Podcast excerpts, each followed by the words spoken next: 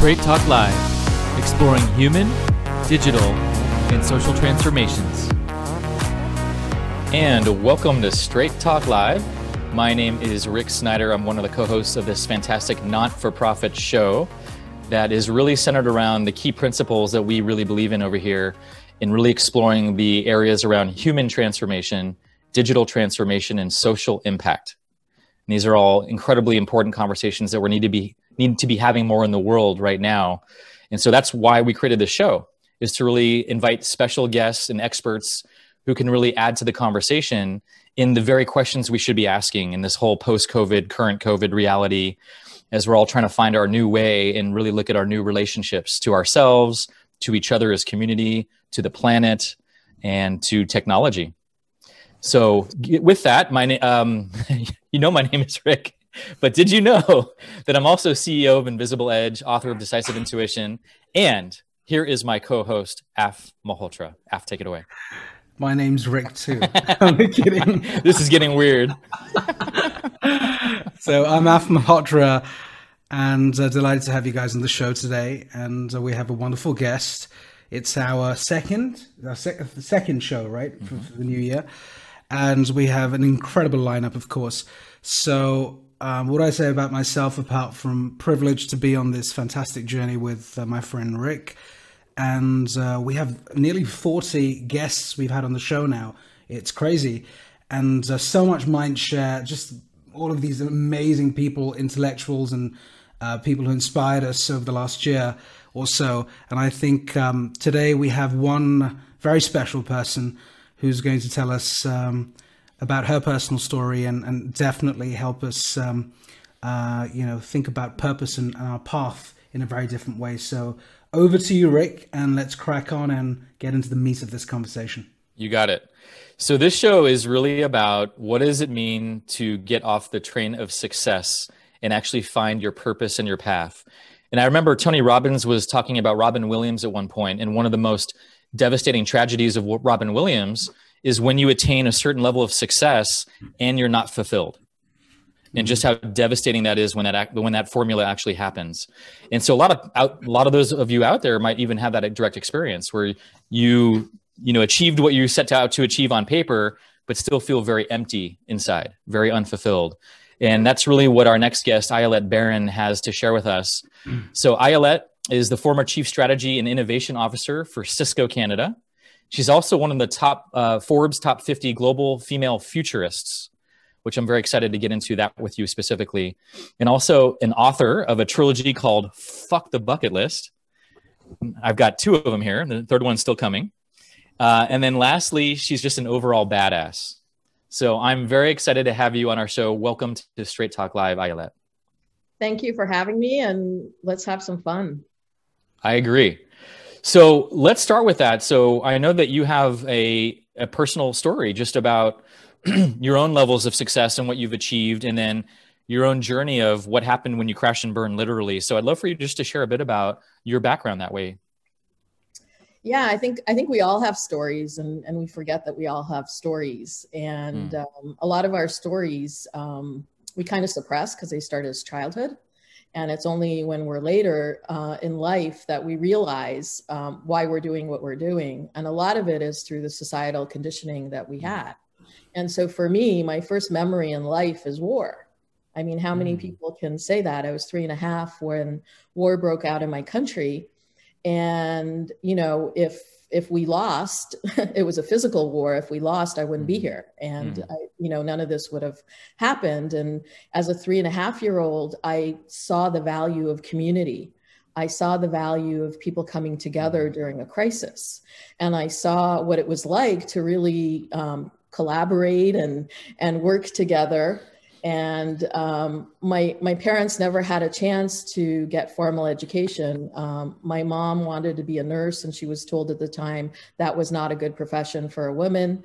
And my dad went straight to work. And when I was a when I was uh, in my teens, both of them went to school and got their degrees, and I was on the path. My dad always said to me, "Get an education," and it broke his heart when I um, when I auditioned for uh, school um, because what it, what would a theater major do with her life? And uh, um, I remember I got into an amazing school in the United States and the top school, theater school in Canada. And um, I was, they were trying to convince me not to do it. And my dream was to be a playwright, not to be on the stage, because from the age of 15, I was in the in a play. Um, looking at um, some really deep issues. And i just had a love for the theater and i had a love of like how can we get messages across to people through writing and, and storytelling? And um, to his delight um, i managed to do my undergrad in two years and so i had to get a real major. And i was a, on a track to be a professor. Um, i was going to teach and um, i have half a phd but i fired myself from it um, because I realized there wasn't such a thing as academic freedom. I was told how to write, I was told how to be. And mm-hmm. I really unleashed myself and started a crazy career of success. And um, I, you know, at the time, I did what you were supposed to do. I wrote all the HR people in different companies and I got rejection letters. And I sat there and I didn't know what to do. And I ended up um, writing the CEOs and within a couple weeks, I had my first gig. And um, I learned hmm. that success was not a manual, um, but I really wanted to to be my best and do the best and and win. Um, and so my career progressed, and then one day I found myself living in San Francisco, and um, I was working for one of the top organizational change management leaders in the world.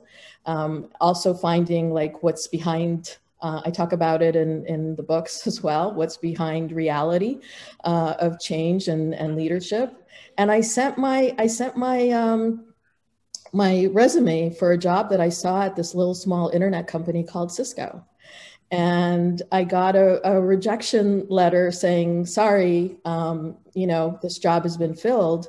And two days later, I got a call from someone from the CIO's, CIO's office. And she said, you know, when your resume came in, we know we needed to create a job for you. Wow. Uh, wow. Yeah. That's some, so, yeah, I never hear that story. Yeah. Um, I didn't know anybody there. You know, I had just moved to San Francisco. And um, I guess my resume said crazy troublemaker or something. And so You're hired. You're hired. You're in the right company. You're in the right company. Yeah. so after 15 interviews, and it was funny, the last interview I had was going back to the CIO who pulled me um, behind his desk on his large computer. He had my resume open and he said to me, Okay, your last interview is with HR. They're not going to like the fact that I'm bringing you on board. So we need to change your resume. That's oh, funny. Because uh, I, I, I come more from a business background than from from an HR background, and I think people don't understand that change is about business. And mm-hmm. it's about people, and it has to be aligned with what we're creating and what leaders are. And then he said to me, if um, I'm really a terrible manager, and if you really want to um, come on board, then you have to report to one of my direct reports because I just don't have time.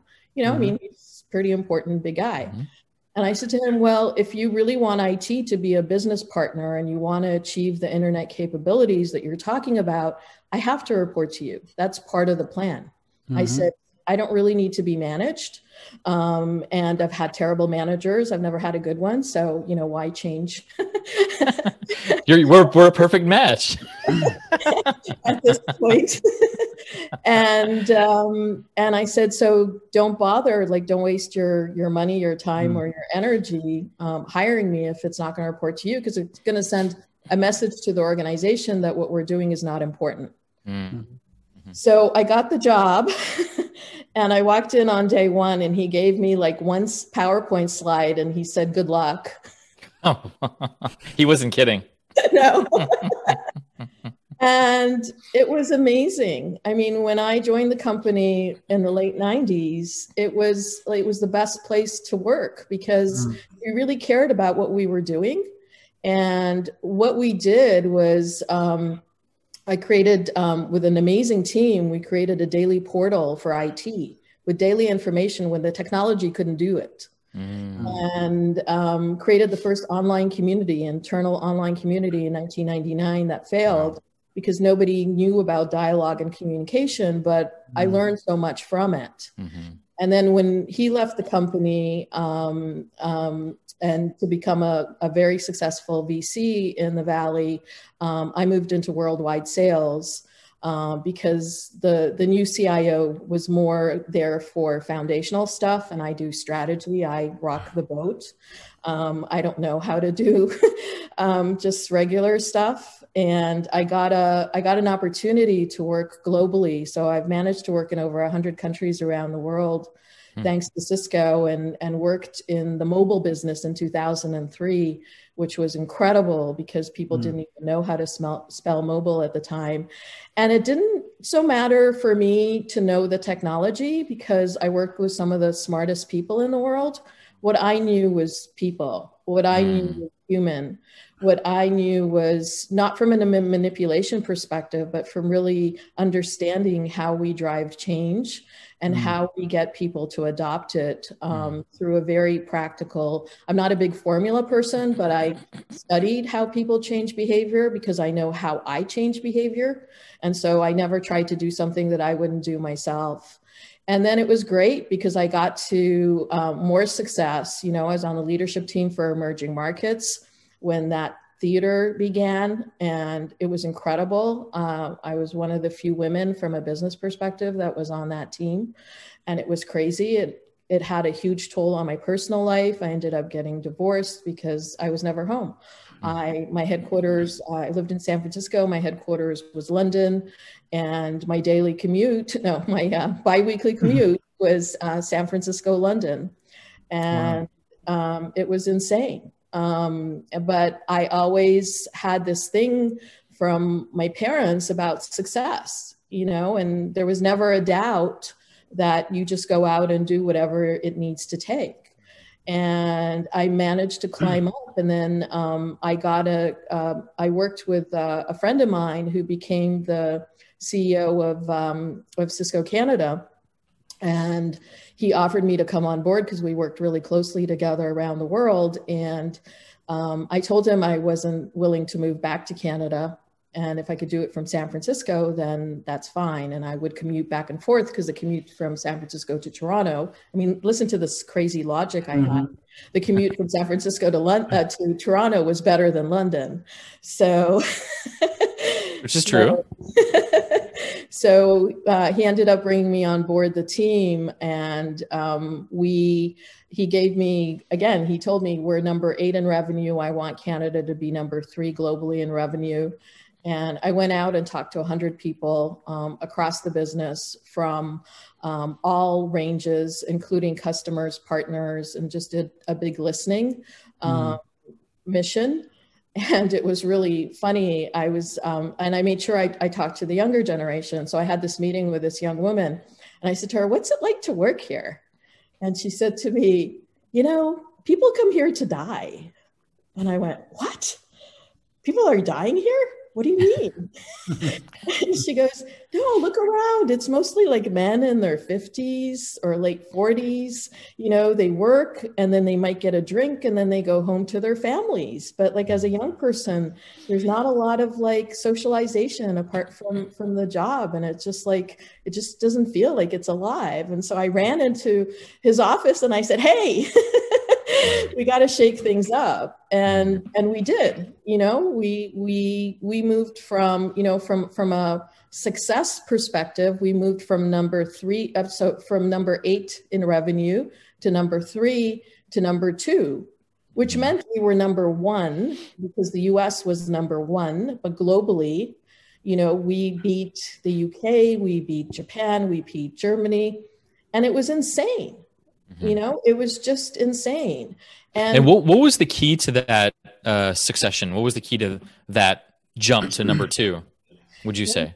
We did a we did a um, we did a whole strategy that was based on integrating everybody and really listening to everybody mm-hmm. and looking at the different markets. And mm-hmm. we even brought some people in that were in the political stream to help us navigate how decisions are made externally in the world and we had more open. Plus, we started using our own technology. Mm-hmm.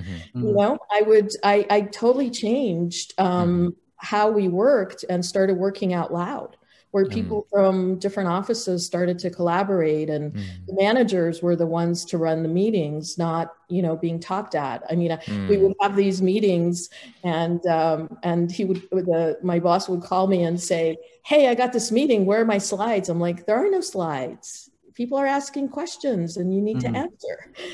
and um, and so it was it was really and and very deep relationships but and and and also doing a lot of the reason I was in San Francisco was advocating with the senior executives. We had to change some things in the metrics. We had to change some things in the finance perspective that people weren't aware of uh, when it came to a unique country. Mm-hmm. Um, and we really um, there was also a global program around countries, which was mm-hmm. later killed and went back to centralization after I mm-hmm. left. Mm. But um, at one point, I was so stressed out and I was working so hard. I was traveling so much. I was so tired and there was so much internal politics. It wasn't even funny. It's the stuff we don't talk about. And I got to um, San Francisco early in the morning to take my flight to uh, to Toronto because I was um, I, ha- I was doing a presentation for 2,000 people and I had customer and partner meetings. And I don't know what happened that day, but that day, the whole airport was nuts. I went to check in and they took my my passport and disappeared for and i'm like i'm to miss my flight. I don't know what's going on. And then they came back with my passport and they said go to the gate. We can't give you a, a boarding pass. Just go to the gate. I get to the gate. It's a mess. There's no communication. Like i had all the signs of go home and I was like, no, I got to do it. I am so important. I'm so, they need me so much. I got to do this, mm-hmm. you know? Um, and I, you know, and people are screaming at me and I'm like, I just want to know what's happening. And, and mm-hmm. so finally, um, I don't even know what happened, but finally some, they called me up and they gave me a boarding pass and I got on the plane, and this was the first time I was breaking company policy because I was saving them money. Mm. And I was taking two flights instead of one. Uh-huh. And um, I didn't get the, you know, because I was on, I, I had medical issues that came from, you know, flying 300,000 miles a year. Wow. So I just, I broke policy. Uh, my HR person knew I broke, I broke policy. And I got on the plane and I sat down. And I was so stressed and all of a sudden the gate agent comes on and she goes where's your boarding pass? And like like i'm a little criminal. And i'm mm-hmm. looking for it and i can't find it. I'm like i might put it in the overhead but i don't know. This is my seat. I know i'm in my seat. She's like i need you to get up. And it was like she was yelling it in front of the entire plane. And i said to her mm-hmm. listen i got my 1 million mile flyer card on saturday. Is this how you treat your 1 million mile flyers? Like what is going on? And she just and I refused to get out of my seat. And I have been in enough flights to see people get arrested, people been taken off planes for not closing their their their, their um, what's the, the tray table? Tray table, yeah. and so I was like, whatever, whatever happens today, the universe, okay. So she comes back and she starts yelling at me, and I refuse, and I'm just like not getting embarrassed. And finally, this this couple gets on with their with their uh, two-year-old and five-year-old, and the the gate agent says to them, "It's open seating now. Go sit wherever you want." And the father looks at her and says, "You mean you want my two-year-old to sit by themselves?" And she goes, "I don't fucking care. I just want to get this damn plane off the ground." Whoa. And so again, people started moving around, making space, you know, and we were all fine. And then we finally took off and the flight attendant came by and, and he's like, What's going on? I said, I have no idea. And he started apologizing to me on behalf of the airline. And we're halfway, we're almost at Denver when they announced that one of our engines blew. Whoa. and we have to turn around and go back. Oh boy. And I started putting on all my devices and um and i just thought this is so funny like i don't give a shit anymore because if this is the way i'm gonna go i'm gonna go anyhow they told us not to worry, but it was crazy. Um, and everybody on the plane had a story. One woman was going in for her cancer surgery, which is scheduled at a certain time. Like everybody had a story on that plane. And they told us not to worry, but when we, we literally crash landed with the ambulance, uh, you know, I won't get into it because I can't relive this trauma. It was really mm. bad. But here I am. My phone rings when we land, and it's telling me that I missed my flight. Mm-hmm. Not that they rebooked me, not that they gave a shit, not that, like, thank you, you're alive. Mm-hmm. But, oh, you missed your flight. Mm-hmm. And I went back outside to the counter to rebook my flight to get because I was so remember I told you I was so important. Right. Right. And I didn't even notice how physically hurt I mm. was. Right. And then they told me, okay, we can get you on the red eye. I'd been there since the morning. They said, we can get you on the red eye, the last seat next to the bathroom. Mm-hmm. And I just said, you know what? I'm done. I said, I'm leaving. And I, I left and I went back home. Mm-hmm. And I should have gone to emergency. The next day, I went to urgent care, and the guy told me I was insane that I didn't go. And he put me on medical leave. And I contacted people at work, and they were like, What do you mean? Like, you got to be here. and I mm-hmm. said, Well, I can't. And I continued to work like a mad person for about two and a half weeks virtually. And I went back to the doctor, and he said to me, like, if you continue on, you're just, you're going to die. Mm. You can't do this. You got to stop. Mm. Mm-hmm. And so I did. And after three months, I called my boss and I said, listen, I can't tell you how many times I've asked you to fire me or to give me the early retirement package. And you told me I was too young, but I'm not coming back. Mm-hmm. And you know what he said to me? He said to me, but Ayala, you always play hurt. Oof. And I said to him, what does that mean? He said, you always put the company first. Mm. And I said, no more. I said, mm-hmm. I could go on leave and your headcount will be stuck for another three months. Or, you know, I'm telling you to free it up and and you can go hire someone else because I'm not coming back. I can't. My my mm-hmm. life is too precious to do it. And when I found out that my role was replaced by three and a half men, I really knew I was insane. wow. Wow. So can I, I mean, there's so much in there, um, Ayelet, and I can relate to a lot of it myself because I went through a similar journey um, when I was in the corporates. Um, I won't go into that today, of course, because it's about you today and, and your story. But I, I, have to ask you this question. I, am really confused. I, I, don't understand why we. I'll include myself in it because I did what you did at one point, and I had a different health experience. But uh, there's some sort of a drug. This is some sort of a corporate drug. Um, as an entrepreneur, I can I now uh, I'm perplexed by my behaviors because I, I this is my world. This is I am the owner of my world, my destiny, my business. It's mine. If I screw it up, it's mine, and and whatever, right? But I was working for other people, and it's good to work for other people because that's just the way the world goes around. But there is a fine line between working really hard and giving giving your best, and then doing what you've described. And thank you for being so honest and open about it. Why? Why have you ever thought about why you did that? It was the manual I was given. It was it was the way that we were supposed to be. Hmm. I mean, especially for women. I, I hmm. I can speak for women. We were taught to suck it up. We were taught that we could be everything you know and i don't want to be superwoman anymore like i don't want to be a, a, a character in in a, or I, I don't want to live in a world of heroes anymore but we were taught that success was the drug and if you do all this you would be happy and you're not you know? Most people are not happy and we've created a society we, where we define ourselves by what we do. Yes. Not, yeah. you know i want to live in a world of lifeaholics not workaholics. Yeah. You know? I don't believe in work life balance. It's a myth. It's bullshit. There's yeah. only life.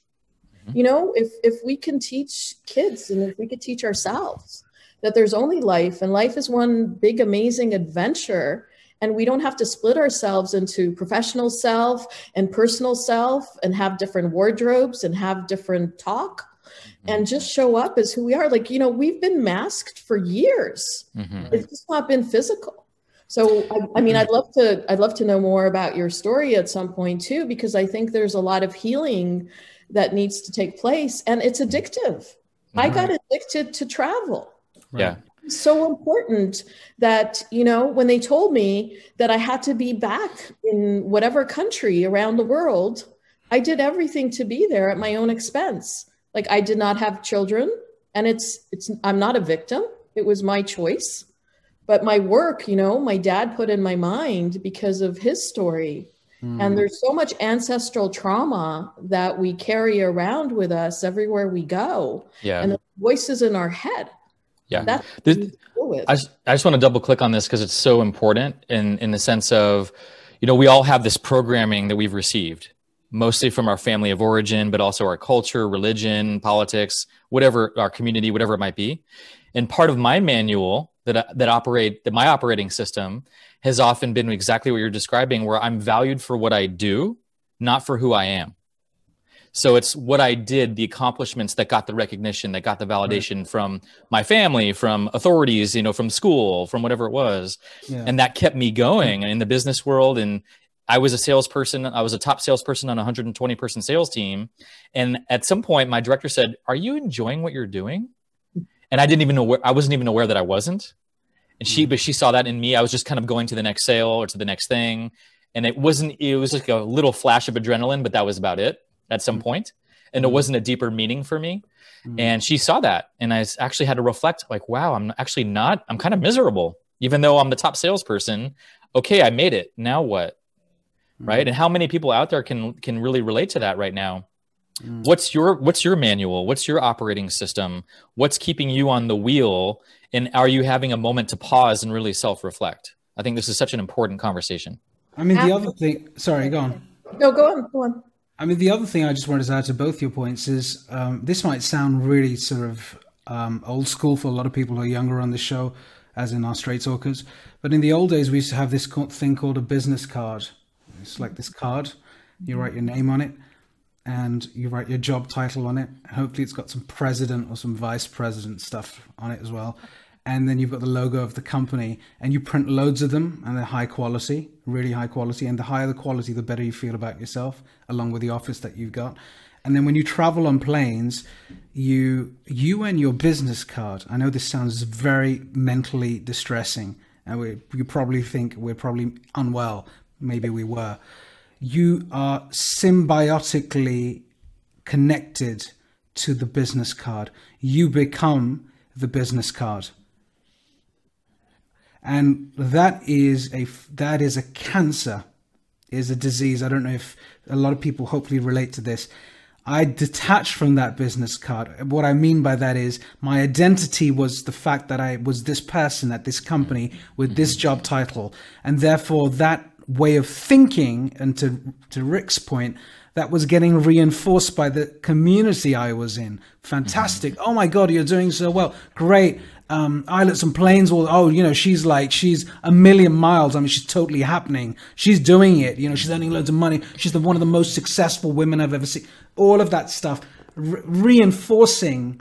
Um, the significance and importance of what we know is probably not good for us, but we continue hanging out in that in that sort of wormhole, mm-hmm. right?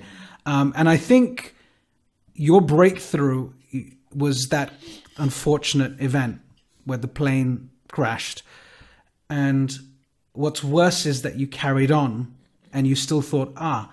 And I, I'll only share a small thing.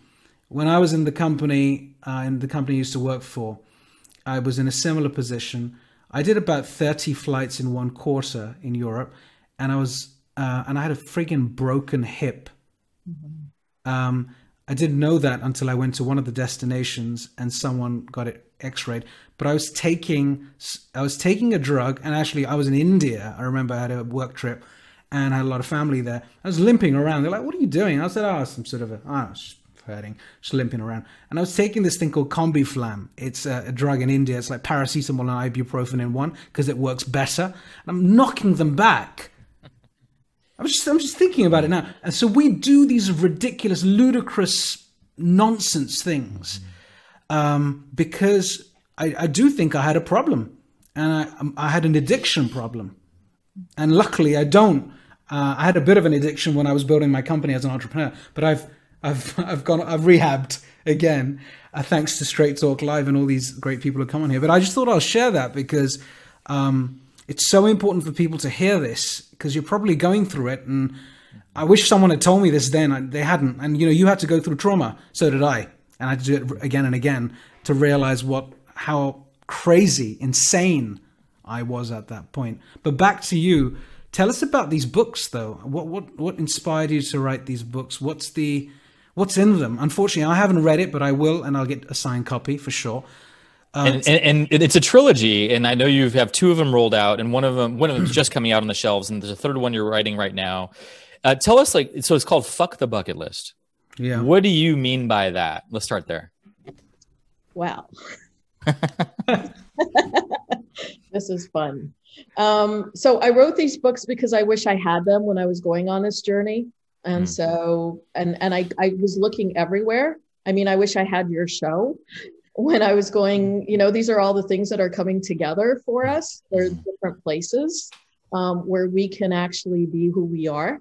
And to me, Fuck the Bucket List is about putting down the manual of success of how we were told life should be mm-hmm. to really do our inner work and discover what why we're here and what what turns us on and what doesn't mm. and and you know i went through like a crazy experience of um, finding myself in the new age craze with all the gurus and people telling me to manifest anything. And and it was crazy or to you know they wanted to hold um, my wallet while i was going through the dark night of the soul.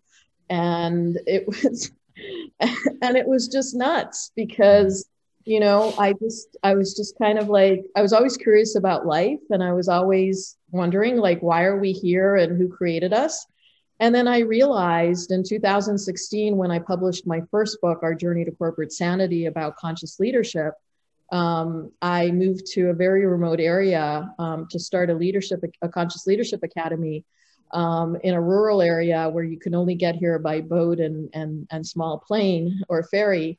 And um, I, I realized that, you know, we have different philosophies and ideas. And I know you've had great physicists on this, on this show as well, but uh, we have different ideas of who created the planet, who created the sun, who created um, the animals and us, but we don't know for sure not one person can say this is this is it and it's all based on our beliefs and yet when you look at the world that we created and our ancestors created we can go back and see who created education who created health who created taxation who created business which is really at its infancy mm. who created agriculture i mean we know all these things and so if we are such powerful creators not manifestors because it takes work to take an idea and both of you yeah, are, are yeah. very amazing entrepreneurs. So it's not like you just said i want a business and you know i want yeah i want my twin flame and you open the door and there he or she is or it or whatever. And and um, you know it just doesn't happen that way. And so i wrote the books for the creators of the world. These books are not for everyone. Mm-hmm. If you want to be a victim, if you want to conform, if you want to stay and you want to say, this is it, that's great. This book is not for you. But mm-hmm. I believe that we're on a timeline split right now. I believe that we are in this amazing point in history, despite all the external noise that's out there, because there are people that are continuing to feed the machine and to want to save and make a dying world of greed, a mm-hmm. dying world of productivity and efficiency and burnout and depression and cancer and mm. illness better. And then there's a whole bunch of pioneers and visionaries that are stepping out. And we're creating amazing things. I'm working on the third book, which is Fuck the Bucket List for the Health Conscious. And I just talked to a number of people from different parts of the world who are creating amazing programs in education where you really unleash the poten- potential of children. Mm-hmm. And through through amazing things that are happening through science, through through animals. I mean, it's just incredible the things, but we don't get to know about it because yeah. Yeah. you know uh, my master's thesis was on the impact of television on the American political system. So I'm very uh, aware of physical reality of what's going on. And it's fascinating to me to see what's going on right now because mm-hmm. it all comes down to human behavior and how we're socialized. So mm-hmm. these books are for anyone who really wants to do our inner work and not in a hokey new age kind of way, but really asking questions. And I know Rick, Rick, maybe you could, as somebody who experienced them, maybe you could tell me if I'm totally out to lunch or not. Yeah, I reviewed um, Fuck the Bucket List for the Adventure, which is the second book in the series. And what I was impressed by, Ayelet, is there's a way where you cut right to the bone. Like you don't have the new age flowery BS. And there's something very refreshing about that, where you ask a lot of provocative questions for the reader in each chapter that has me think about my life and my relationship to the various topics you talk about and how to relate to the unknown and question what I think I know um, and you know, one of the common phrases we have at the show a lot is making friends with uncertainty. Um, and so, how do you actually do that? So, there's just a way I found your book very grounded, practical, hard hitting, um, and and it's a nice balance of that because a lot of times the new age stuff is too flowery. The practical profit only world is just devoid of soul. And so you seem to find a really nice balance of how do you walk a path that's meaningful and is practical also. Mm.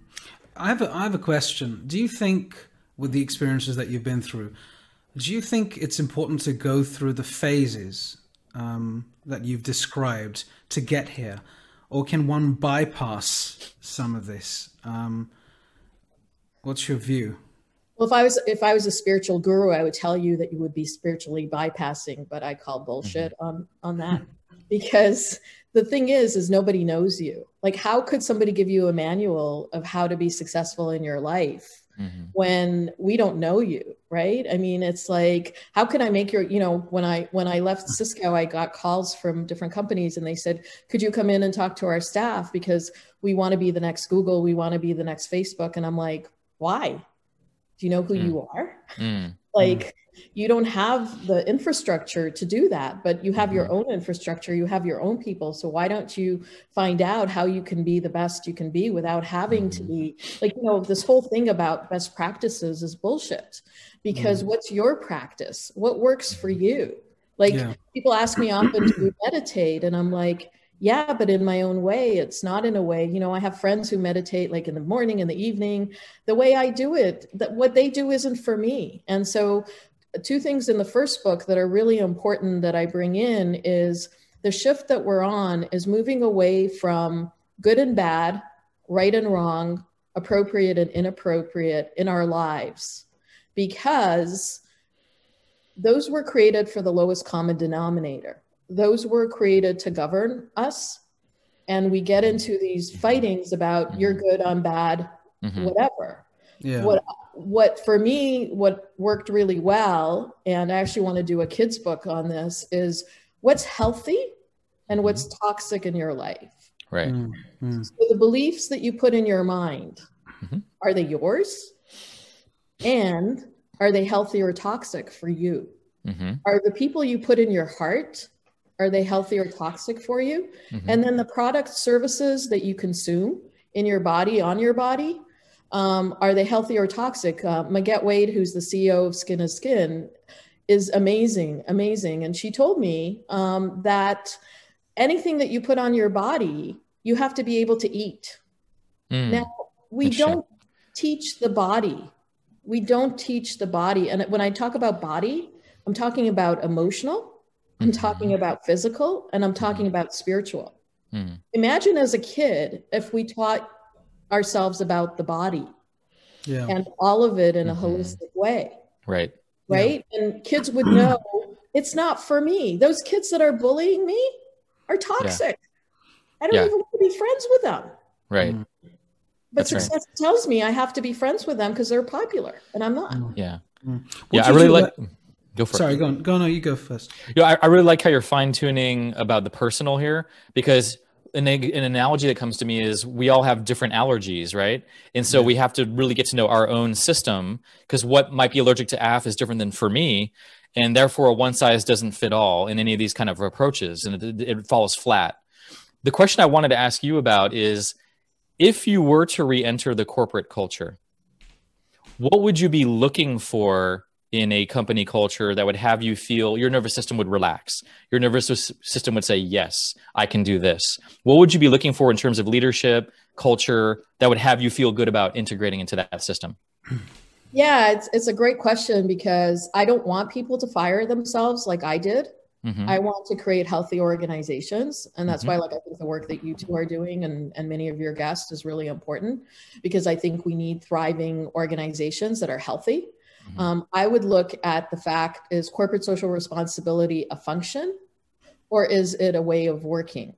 Yeah. Is diversity and inclusion a function or are you hiring the best and brightest and and the most meaningful um, in in your positions i wouldn't be counting how many of each are there i would be looking at your business and what you're trying to accomplish in the marketplace and then look inside and see does your business reflect that in how you operate I still think we haven't scratched the surface when it comes to community and dialogue and communication.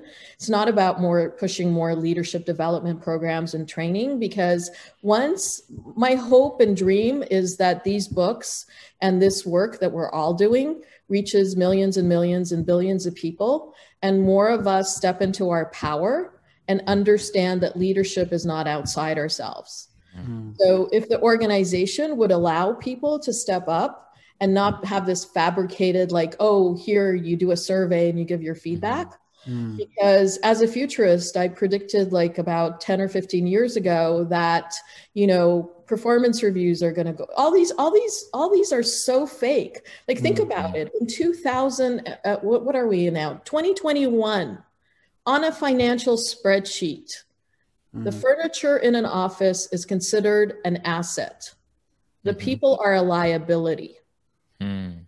Where are the accountants?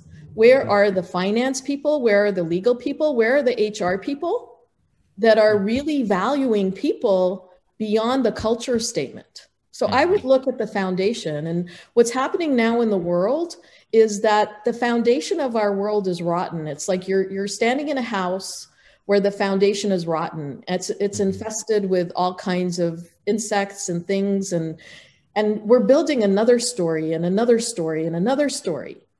And it's time, like life and death is just part of life. If you go on a farm, you'll see life and death every mm-hmm. second in a soil. There's 2 million mm-hmm. organisms. Mm. And so when you get connected with nature and you don't forget that you're part of nature, Mm. and that it's not outside of yourself and that the organization can be holistic where you're not fighting for for headcount and you're actually doing work imagine a place where people come to work and and they find joy and play mm-hmm.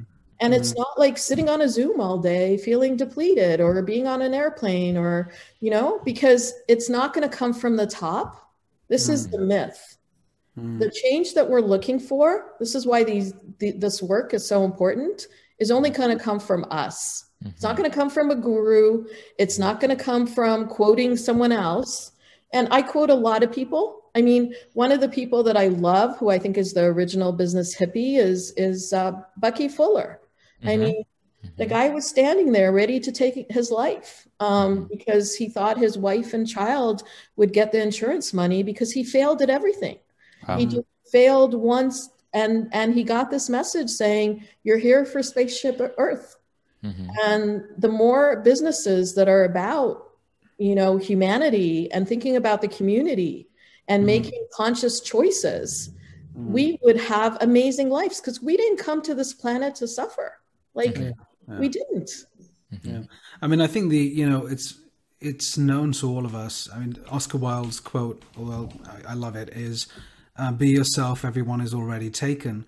And it's important to know that in today's world because uh, this concept of role models is also an interesting one. So, you know, it's fantastic you've written these books and you've broken out of the corporate and you've created a new world for yourself. And I think um, I'm speaking now to the younger generation. I notice a lot, and we just we were discussing this the other day, actually, Rick and I. There is this whole um, a movement of a spirituality right now. Young people um, jumping onto spirituality, and I don't blame them. They have so much stress. I mean, they've especially the you know the the the Gen Z. I mean, they've they're just growing up in this world full with unemployment and pandemics. It's tough, and um, you know they're turning to something to reduce the stress levels. Oxidized stress is so high, and then of course there's the the extra pressure from the family and friends who have an expectation. So it's funny we see many many young people turning to you know spiritual gurus or doing coaching courses to become coaches and people sometimes personal personal development gurus. Personal development gurus you know mm-hmm. some very young i mean like someone who's like 22 is you know now aspiring to coach people who've been through uh, 10x yeah. more trauma. And i don't think that's right or wrong. I'm not being facetious about it or anything. But um, we have we have to contend with that in society as well and why I'm talking about all of this is because there's so many things going on. I mean, call it noise, who knows, where one gets distracted. And it's the similar distraction or addiction to what we were talking about earlier. The corporate is an addiction of its own kind. But the addiction of, well, I don't have any answers. I may as well live my destiny and I'll go and change the world with this, make a dent in the world, and so on. And we never regulate those things, do we? Um, it's, it's, it's all free. I mean, you know, to do whatever you want. Um, and I, why I'm talking about that slightly different point, but I wanted to come back to what you said earlier. One of the things we've done in my company is um, talking about fun, making life fun. We've we've changed uh, language.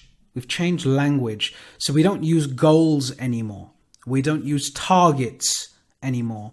Um, and the reason we don't, and it might be like, oh my God, you're never going to succeed for some people, is because we started to realize at a human level it causes anxiety and it causes stress and it causes frustration because that comes from not meeting an expectation.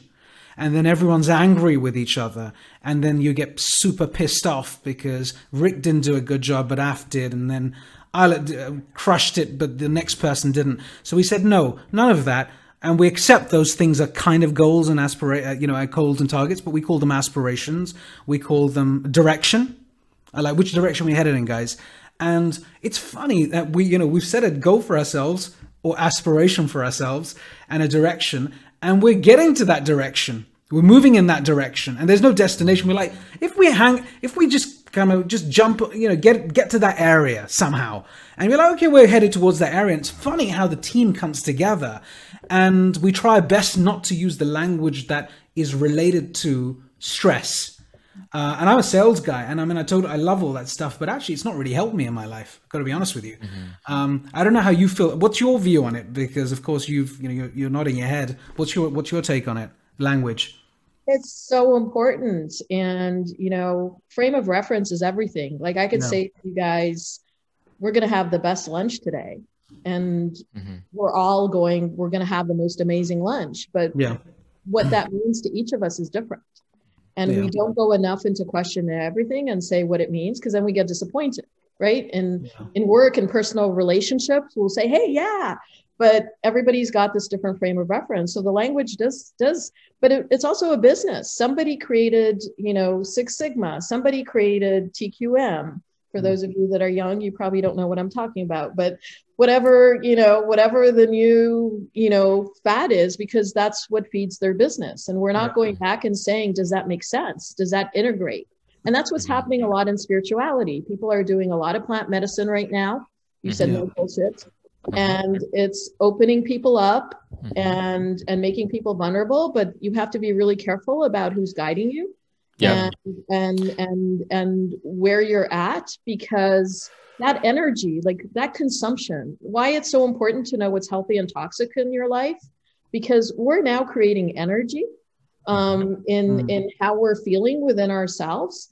And so, if you were criticizing me or you just called me on something, that energy would come through to everything else. Yeah. And so, there's a lot of new age people saying, You create your own reality. And I'm like, Take this brick and hit it over your head. What are you talking about? There's a mm-hmm. physical reality. Mm-hmm. Yes, you're in charge of you get up in the morning and you see sunshine or you see you know death mm-hmm. i mean it's up mm-hmm. to you and how you mm-hmm. react to this physical reality and the people that you're with but i can't tell you how many people have told me just manifest mm-hmm. and you know there's no tesla in my driveway um, Prince Charming is not standing out there, you know? Oh, and so, you know, manifest means like what you're talking about is your aspirations. And Rick, your book, your Mhm. book, which I'm loving, um, is amazing because it talks about the invisible. Mhm. And we've always kind of looked at what's visible and given it Mhm. traction Right. but it's it's the invisible that you know and so much of what you're talking about i'm writing about right now in in, in being health conscious because a Mhm. lot about it is knowing your heart Mhm. and knowing what's in here and the new age people will tell you go from your mind to your heart no you know get rid of your ego no have a Mhm. healthy ego Mhm. have alignment between your mind Yeah. and your heart become Yeah. whole yes. purge and cleanse. Know that that voice that's your father or your grandmother Mhm. or whoever that's in your head that's telling you no you can't Mhm. there's there's a really um, i learned this from from from somebody that you know fear is part of life and so there are all these people writing about the fearless organization the fear but fear is healthy we have people now teaching us how to be human how to be vulnerable Mhm. and what I'm trying to say is be human. Mhm. Like you can't experience happiness all the time. It's a delusion. Mhm. You can't experience joy all the time. right. You know, I know when I go through really, really rough times that I'm cleansing and purging and I allow myself. Yeah. And I don't only do it for myself, but I do it for for for for others because that's my spiritual practice. yeah. And I just wanted to give a plug to my co-author of the books. So these books were written for me from the universe. It has Mm. I was I'm just a messenger of it Mm. and it has a lot of universal um, knowledge in it. And I see people who experience the book as co-creators Mm. because what I what I hope is that you can then go out and make healthy decisions in your life or you could be the next creator of whatever business environment whatever system that there is out there and find out the other co-creators and when i'm finished with the third book i'm starting to work on a platform um, to connect creators in the world Mm. um, Nice. to be able to have these conversations in an Yeah. ongoing way And that's very much what we're doing at Straight Talk Live here with all of our special guests. So I'm glad to have you in the mix now as part of one of those leading voices with our other amazing colleagues that we're going to be creating a lot of exciting things with too. So that's exciting for us. I have a question about futurists. Being one of the top 50 global female futurists, I have a question for you. My question is given the craziness of the world right now and COVID and political instability and nutso behavior from the top down, and all this stuff going on. Um, what do you see in the next couple of years? Where do you think we're moving as a culture, as a human race, um, with climate, with um, the tribalism, and trying to find a deeper um, human-centric way of being together? What what what feels realistic? And when you go into your futurist space, what are you seeing is happening and needs to happen in the next next few years? we got to start with doing our own work we got to stop the blaming the shaming the judgment the being offended the the division. Um, i didn't tell this part of, of my story but it's it's in the book but you know i got invited to go to the amazon rainforest with lynne twist and a group of women looking at maternal health. And it was at that point when i was deep in the amazon on a trip i never thought i would have um, gone to, you know i was ready for a spa not not um, being indiana jones there.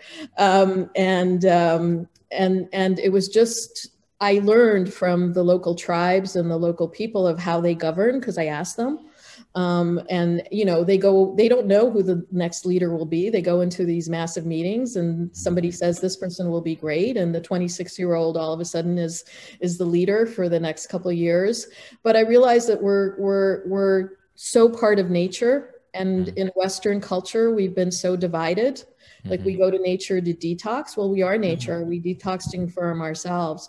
So the more people that become mm-hmm. conscious and stop buying and consuming things that are cancerous and really looking at reality for what it is and and understanding i think the more that people go to the root cause Um, I have a huge shout out right now for my friend Tim McDonald, who is in chemo watching this.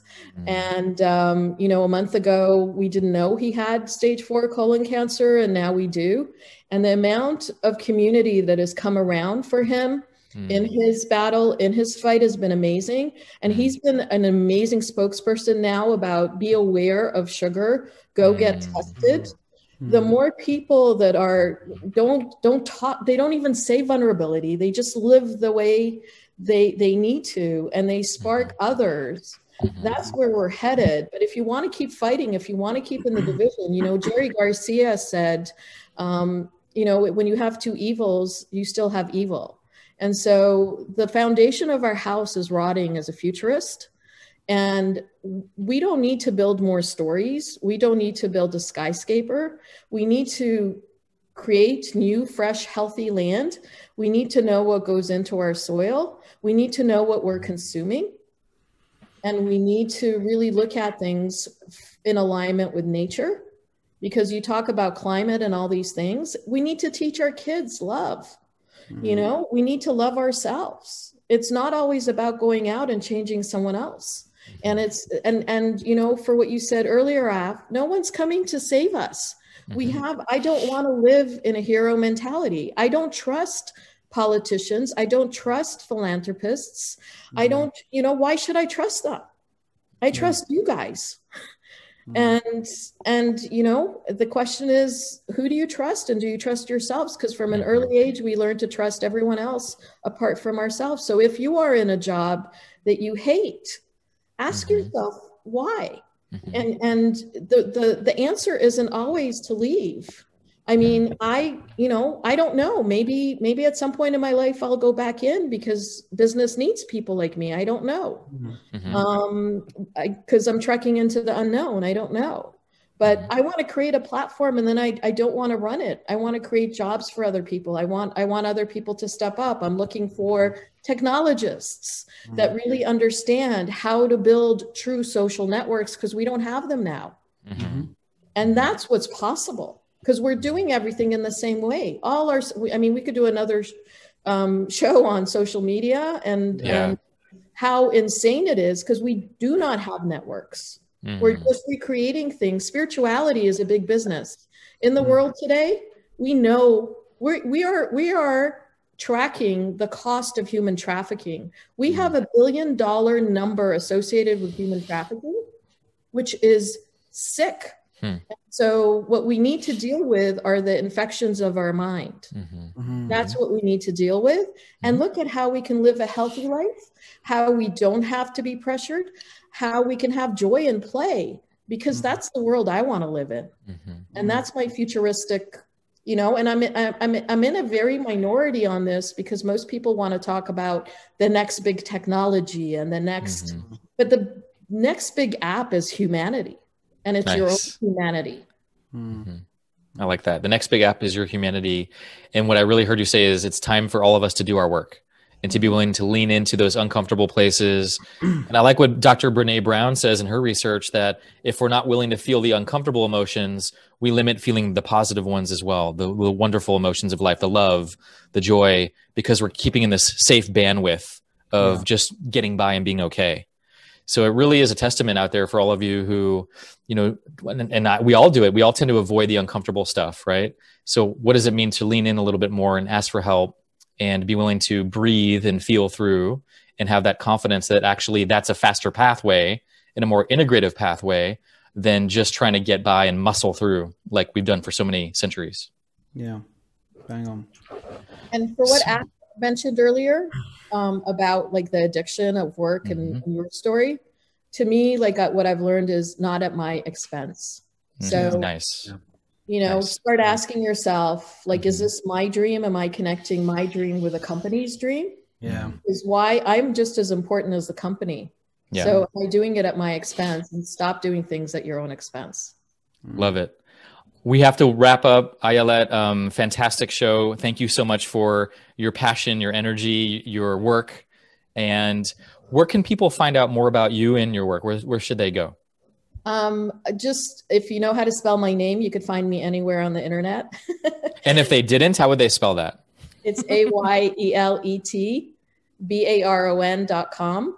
Mm. And you can also find me through friends. I also want to give a shout out to Mark Way, who's an amazing human oh, being yeah. who Mark. connected Rick and me.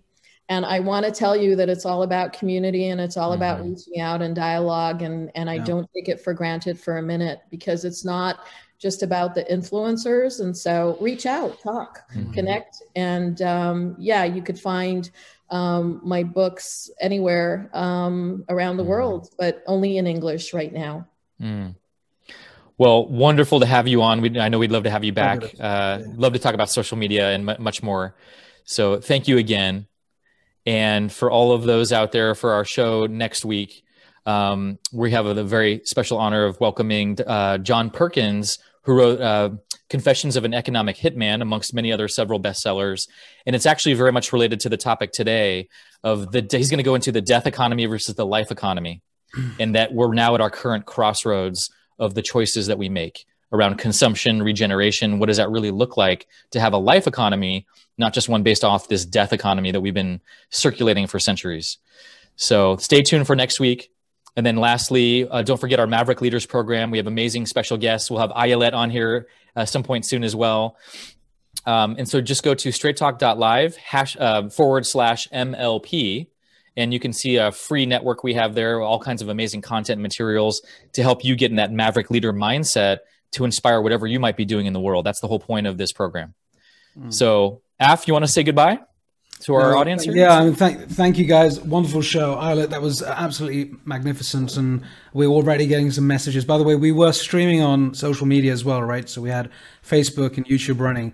So, um, powerful session. Thank you. Looking forward to the third book, uh, the trilogy and um, looking forward to a signed copy. Um, look after yourself and and namaste. Be well. Namaste, and you can also catch us on Spotify and iTunes if you want to hear the audio of this show. Okay, thank you all. Ayelet, see you soon. Be Thank well. You guys rock. You too. Bye bye.